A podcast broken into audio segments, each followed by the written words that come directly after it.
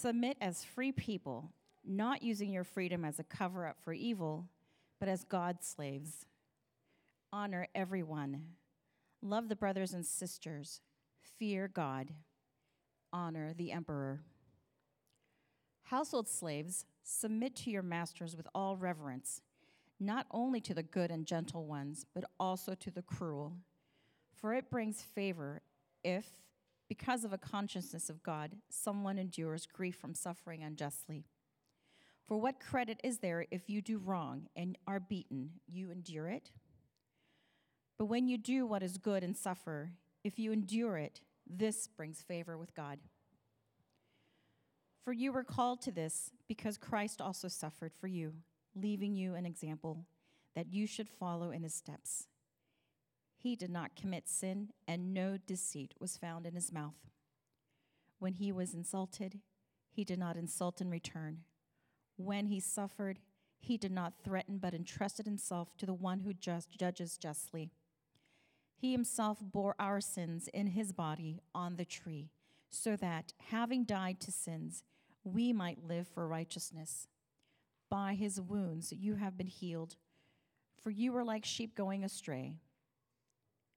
But you have now returned the shepherd and overseer of your souls.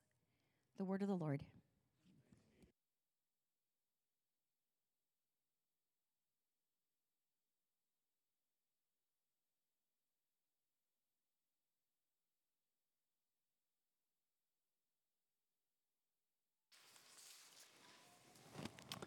I wonder when the last time was when you felt misunderstood. Maybe it was more than a misunderstanding. Maybe you faced opposition. Maybe you found out that they were talking behind your back. I wonder when the last time was you were criticized unfairly, or maybe you were excluded. These things come up all the time, don't they?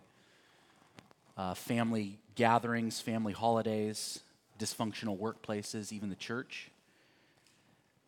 They cause us to do primarily one of two things. They cause us to either withdraw uh, and isolate, or they cause us to attack and go on the offensive.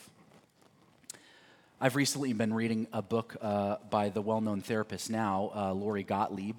Uh, her book is kind of on like the top seller list right now. She, she talks about a common theme that comes up in her therapy it's the theme of exclusion, the fear that we'll be left out, excluded, ignored, shunned, and end up unloved and alone.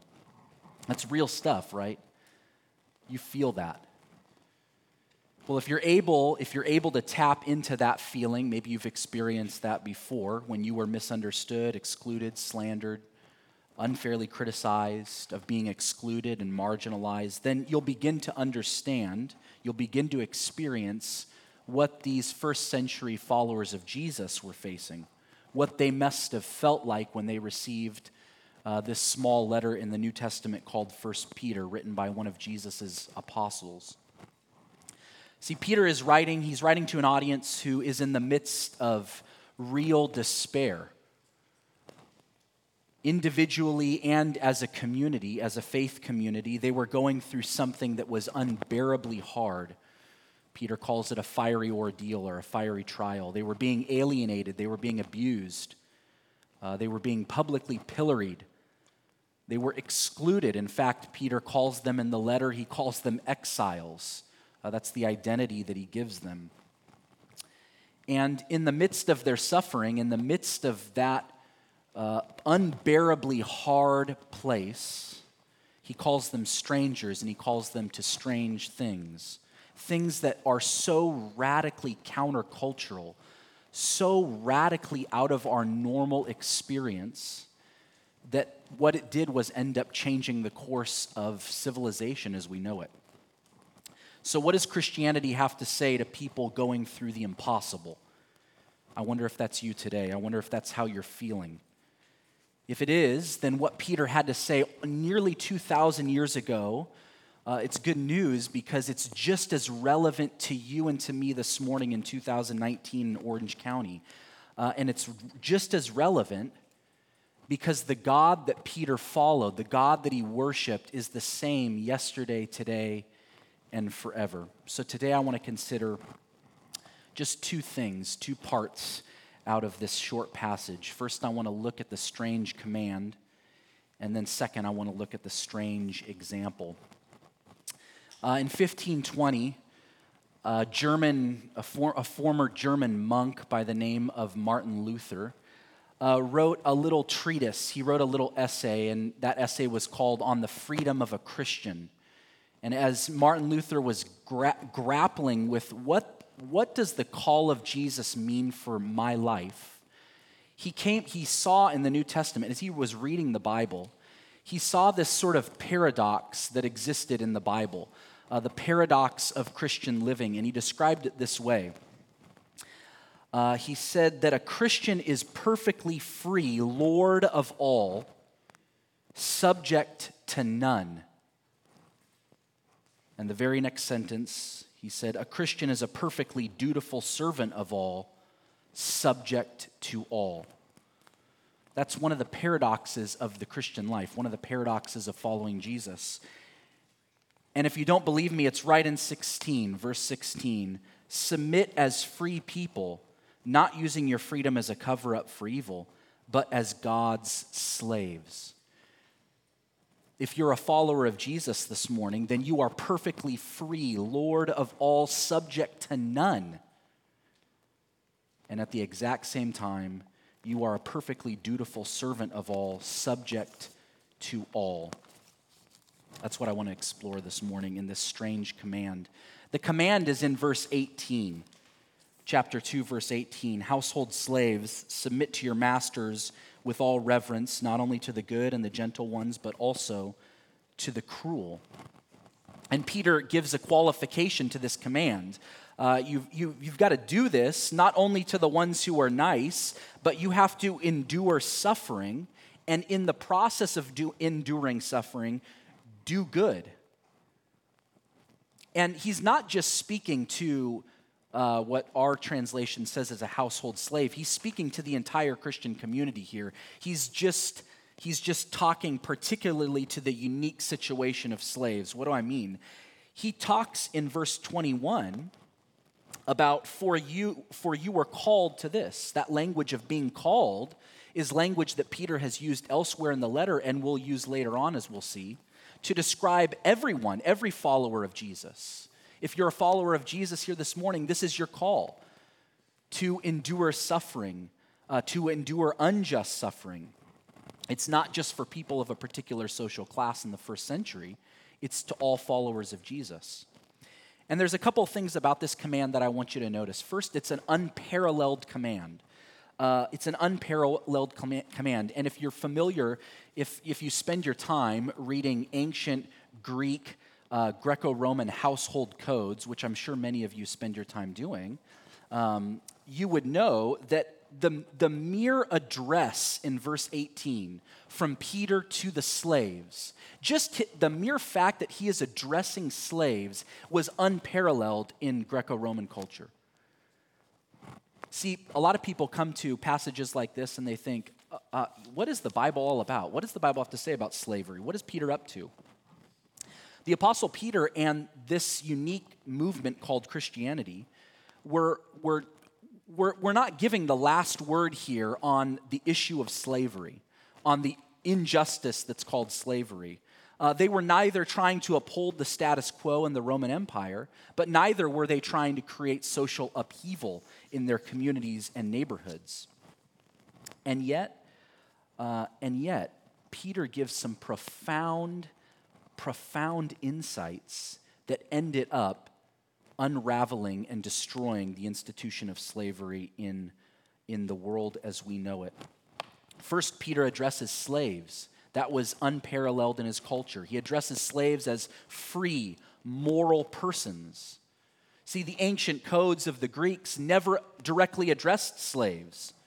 The philosopher Aristotle believed that slaves were incapable of rational thought in regards to social class, slaves were non persons, they were non entities.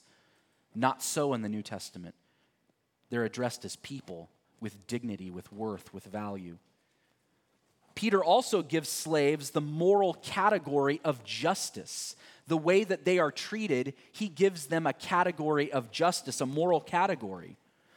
For most, probably most thinkers in his culture, the idea that injustice could be done to a slave was a contradiction. It didn't exist because slaves were non persons. Also, Peter subtly, very subtly, rejects the cultural expectation in his time that slaves, and also wives, as we might find out next week, would worship their master's God. See, in the ancient world, economic stability was deeply, deeply intertwined with religious devotion. So a slave would have been expected to serve his master's God. But Peter rejects all this. He upholds the value that uh, you and I, as 21st century Americans, call religious freedom. And as we'll see in a few moments, Peter draws a comparison between the situation of a slave enduring unjust treatment and the God of the universe who entered into the lowest and harshest of circumstances, suffering cruel injustice and unfairness in order to redeem our world.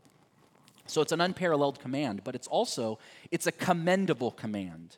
Uh, you see that in verse 19 and, and, and, and 20.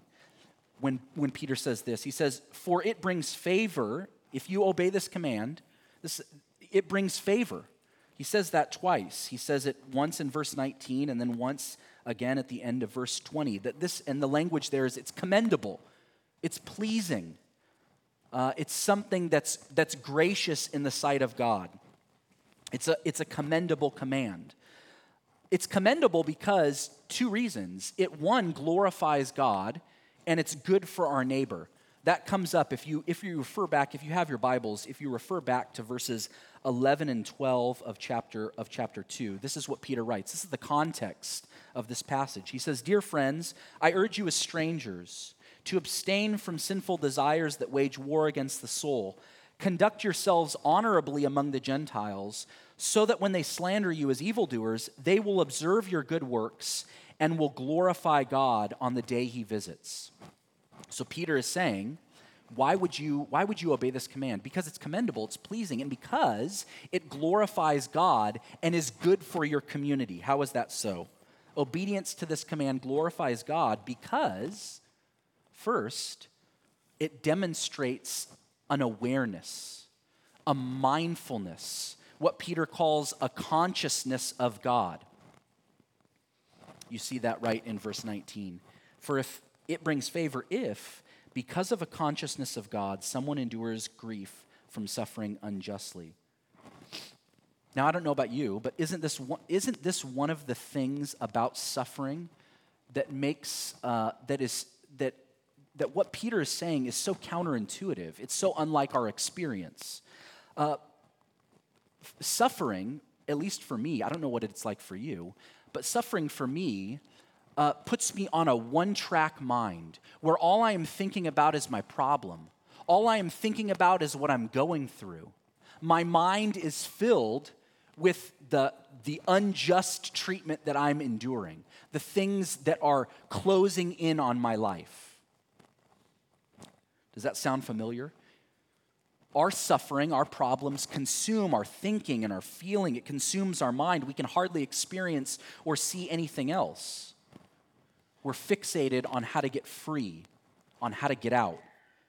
But Peter is calling us to be mindful and conscious of God. That in all of our suffering, that in all of our problems, there is a sovereign, omnipotent, wise, compassionate, fatherly, gentle God of the universe who is sovereign not only the, of the good that you experience, but also the unjust suffering that you may be going through. That brings glory to God. When our minds are filled not with our problem and our suffering, but filled with the reality that there is a personal triune God who is maker of the heavens and the earth. Secondly, it brings glory to God because it demonstrates a reliance on God's resources and not our own. Think about what's happening to these first century Christians. They're being forced out of their homes. They're losing social standing in the community. They're being ostracized from the normal systems of commerce. And what is God asking them to do? He's saying, endure it, bear it, glorify me in it, lean into my resources. When you're thrown out of your house, know that I have drawn you into my household.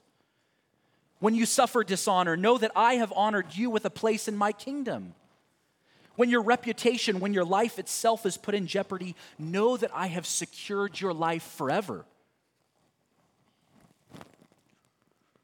Peter is saying, lean into the resources of your Maker, of your Heavenly Father. Trust Him in the process. That's how you glorify God in your suffering. How is this good for our neighbor? How is this a pleasing or commendable command that we could commend to our culture? Well, think about our culture for a moment. Our culture is a culture that values self assertion, not self denial, of the kind that Peter is calling us to. Our culture values my freedom, my rights, my needs. Those are the most important things. Let me suggest to you that cultures of self assertion actually produce vengeance. But the kind of culture that Peter is calling Christians to emulate produces forgiveness. Let me give you an example. You know, it's fascinating to me and, and scary uh, that in the first century, the great fear was that if you said the wrong things or you did the wrong things, you would end up in the Colosseum and you would be eaten by lions. In 2019, there, we've taken down, uh, the Colosseums are, are, are, no longer in use, um, but there are still lions. There are still forms of col- Colosseums. It's called social media. Uh, as one writer puts it, social media offers new ways to be the same old humans by virally exposing what has always been in our hearts, both good and bad. I'm talking about what some have called the call out culture of our current moment in society. Um, a while back, several months ago, there was an, uh, an episode on NPR's podcast Invisibilia. And uh, this, this particular episode was about a young hardcore punk rocker named Emily. She was part of the punk rock scene. And as the story goes, Emily and her best friend are on their way to Florida uh, to perform a gig when, as they're en route, they get a call from the venue and they've been canceled. Uh, their show, their performance has been canceled. And as it turns out, what had happened was a woman had gone public and accused one of uh, and accused Emily's best friend of sending her unwanted sexually graphic texts. Uh, and the guys, uh, the, her, her best friend, his bandmates dismissed the allegations. But when Emily got home, she wrote a lengthy Facebook post denouncing him as an abuser. She said at one point, I disown everything he has done. I do not think it's okay. I believe women. Well, the post worked. And Emily eventually heard that uh, he had been fired. He had left his job. He had left the city where he lived, and he wasn't, he wasn't doing particularly well, as you can imagine. Uh, the two of them actually never spoke again, but several years later, this, this same woman, young woman, Emily, she got called out. Uh, and the, the, the context was apparently a decade earlier, she had participated in some cyberbullying of a young female in high school. The post that denounced Emily went viral, and she became the object of people's scorn. She was kicked out of the punk rock scene. She felt like she couldn't leave her own house. She became traumatized and isolated. In the podcast, the guy who called out Emily, uh, he went by the name of Herbert, he told the interviewer that calling her out gave him a rush of pleasure. He was asked at one point if he cared about the pain that Emily endured, and he said, No, I don't care. I don't care because it's obviously something she deserves, and it's something that's been coming. I literally do not care about what happens to her after the situation. I don't care if she's dead, alive, whatever. And then when the interviewer, Hanna Rosin, showed skepticism, he revealed, the interviewer revealed, uh, uh, or this, uh, about this young man, Herbert, that he too was a victim. His father had beat him throughout his childhood. Do you see the brutality of our current cultural moment? Yes, we've progressed past feeding people to lions, but is what we're doing really all that different? We've torn down the Colosseums and replaced it with public shaming, Twitter denunciations, and online condemnation. Is it any wonder? Is it any wonder why our culture is more and more characterized by this binary tribalism of us versus them, victim versus the oppressor?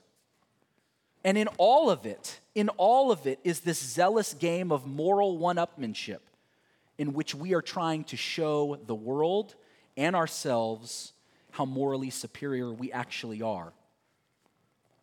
And then, once we've handed over the power to destroy other people, are we really convinced that society is better off? I would argue it's not. This is a commendable command. Can you imagine for a moment Peter writing this command in 2019?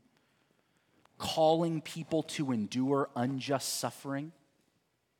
Not to write a viral post, not to form a protest, but to endure it silently as you are mindful of God. So let me suggest also that this is an impossible command. What Peter is asking of you and me this morning is impossible. How do I know that? Because later on in the passage, he says, You all were like sheep going astray. This is a command that you and I cannot follow, we cannot fulfill, we cannot accomplish.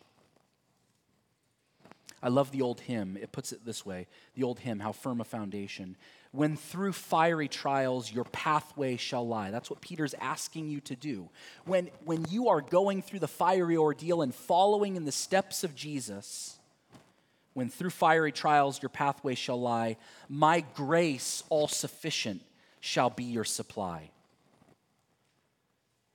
It's not your strength. It's not, it doesn't come from your supply. It doesn't come from your resources. Following Jesus only comes by his grace and his power working in you and through you. God alone commands, and God alone fulfills it. Praise God. That's the strange command. I want to show you the strange example the strange example. It's in verse 21 For you are called to this because Christ also suffered for you, leaving you an example that you should follow in his steps. The language that Peter's using there, uh, this language of example, it's the language that um, if you have young kids, my, my, my kids are obsessed with drawing and coloring right now. And the way that they're doing that, um, uh, my son will take one of his plastic. Uh, uh, figures like a rhino or an elephant, and he'll put it on a piece of paper and then begin to trace around it. It doesn't work very good. Um, but he has a model. He has a model and he's tracing around it. That's what Peter, that's the language that Peter's using here. That Jesus is, he's, he's, he's the image and we're, we're tracing, we're following the lines. We're tracing the lines. That's what Peter is called. He's saying, you have a model. You have an example. There's a trail to follow. There's a, a Jesus who has blazed a trail and you're walking in his steps. Ironically, ironically and oddly, this is the disciple Peter that, if you know the New Testament, he was the one most opposed to suffering. When Jesus said, I, I have come and I'm going to be, I'm, I, am there's a time where I'm going to be betrayed, I'm going to be given over to, uh, to uh, those who are going to mock me and revile me and spit on me, and then they're going to crucify me and kill me. And Peter said, No, this is, this is not going to happen. So, what's changed? What's changed for Peter? Because, as most scholars will tell you, he makes suffering the very heartbeat of his picture of Jesus at the very center of Peter's understanding of Jesus is unjust suffering. How, how in the world did that happen? Well, look at, look at the example that, that, that Peter gives us of Jesus. First, he says in verse 22, he did not commit any sin. This is the doctrine of Jesus' impeccability. You can take that one home today and impress your parents. Jesus, the doctrine of Jesus' impeccability. It's not that Jesus was just a good guy, a moral guy, a nice guy. It was that Jesus was flawless. He was perfect. He was the only one in the history of the human race of whom it could be said he endured unjust suffering. He committed no sin. Neither did he retaliate or take revenge? Verse 23. Now think for a moment. Think for one moment about being robbed of happiness, of opportunity, of your reputation, of your freedom. How would you respond? One way is to do the exact opposite of what Jesus did. You can make the oppressors, you can make the abusers, the perpetrators, suffer for your suffering. That can be done actively by talking behind their back or viciously attacking them. Or it can be done passively by fantasizing harm against them, ignoring them, shunning them. And if they suffer, then you begin to feel, don't you, some sort of consolation, some sort of satisfaction. The problem with that um, is, as Martin Luther King Jr. points out in one of his most well known sermons, is that that hate, that hatred, becomes just as injurious to you, the victim of the unjust suffering. He says, like an untreated cancer, it begins to eat away at you, destroying your values, making you hard and cold, self pitying and self absorbed. And so, what happens? your retaliation, your payback, actually doesn't accomplish anything good either for you or for the person who is guilty of the harm in the first place. And so, what happens? A cycle of retaliation and revenge continues to spiral and spiral and spiral. So, Jesus gives us an example of non retaliatory, morally perfect goodness. But let me suggest that if that's all there is, if Jesus is just an example, if he's only someone you're supposed to follow in the footsteps of because he demonstrated this non retaliatory way of dealing with suffering, then he is not only naive, but his example is worthless to you. It's worthless to you. Because to throw away your life for no greater purpose just to be a moral example accomplishes nothing. See, for Jesus' example to mean anything at all, for it to be any use to you and me today in 2019, Jesus must be more than an example. And that's where I think many of us uh, leave Christianity off. We, we say we're, we're, we're okay with following Jesus as a moral example. We're okay with holding him up with some of the great uh, uh, culture makers of history. But that's not what Peter allows us to do. See what Peter says in verse 23? He says that Jesus entrusted himself to the one who judges justly. The language there is actually a little bit even more, uh, it's not as specific as some of our translations say. It's actually Jesus entrusted to the one who judges justly. Well, what did he entrust? A lot of translators put in the word himself, but that word is not there. Jesus entrusted. What did he entrust? He entrusted everything. He entrusted his life. He entrusted his reputation. He entrusted his freedom.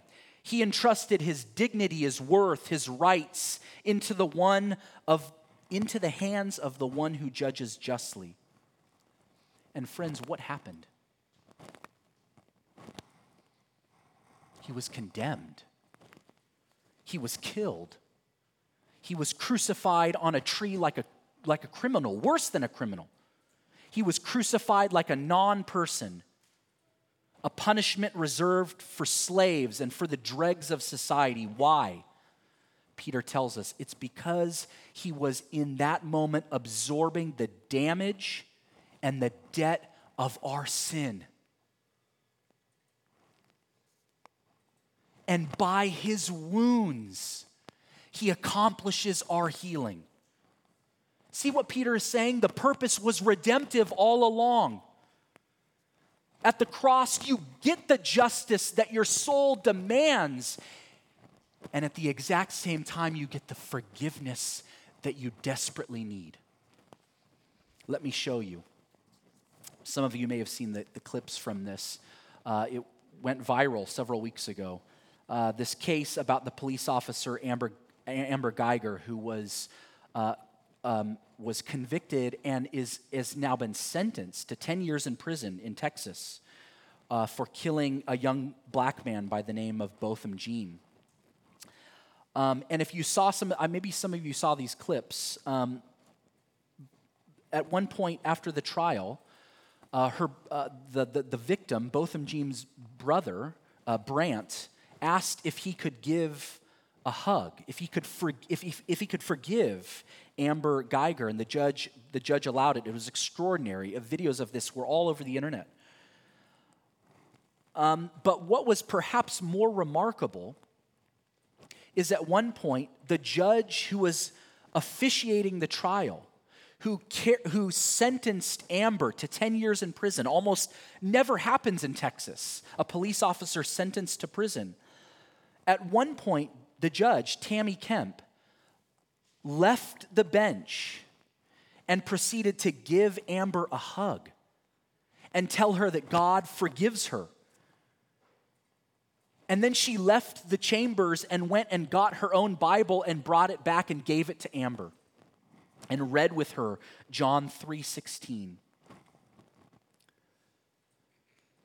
Now, there were this was going all over the internet and if you watch the video clips it's it's it's a tearjerker you're just moved in your heart. And there was yet, and, and yet, at the exact same time, there were some in the media who wanted to vilify her, to explain away this act of grace on behalf of the judge.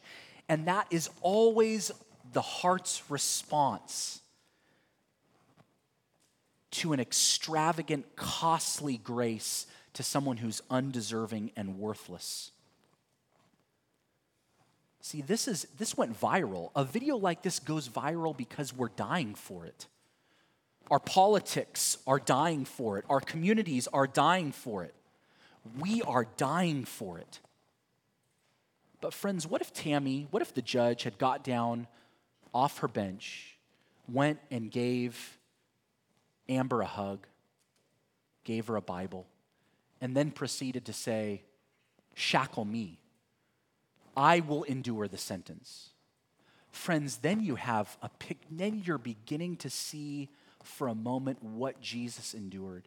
Jesus, the God of the universe, who took on my sentence, my shame, my guilt. Don't you see? The shepherd has now become the sheep. He has become the lamb for slaughter. He has become the scapegoat. He is the overseer who has become the suffering slave. He's the Lord who became the servant. Do you hear him today? Do you hear him today? This is what he says to you. He says, I know all of your suffering and pain, child. I know all of your darkness. I know all of your damage. I know all of your secret sins. I know all of the sins that you hate and you can't stop doing. I know all of the sins that you love and you won't stop doing. And I know that it's killing you and those around you. He says, Take heart, child. I have overcome. I have paid the cost. I have satisfied the debt. I have overcome it all the darkness, the damage, the sins. I have overcome death itself. Friends, do you hear that? Christ has overcome it all. You are free, Lord of all, subject to none. Go in that freedom. This is our Jesus. Isn't he something? Let's pray. Heavenly Father,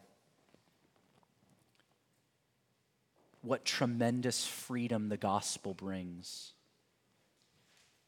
That we don't have to be enslaved and entrapped by our own circumstances. But you have given us an identity and a meaning and a purpose that is kept in heaven for us. That on the last day we will see you face to face and we will receive honor and praise and glory because we are clothed in Jesus' perfection, because he committed no sin, neither was deceit found in his mouth. But he bore our sins on his own body on the tree, and he healed all of our wounds. Thank you, God, for sending us a Savior like this. And it's in his precious name that we pray.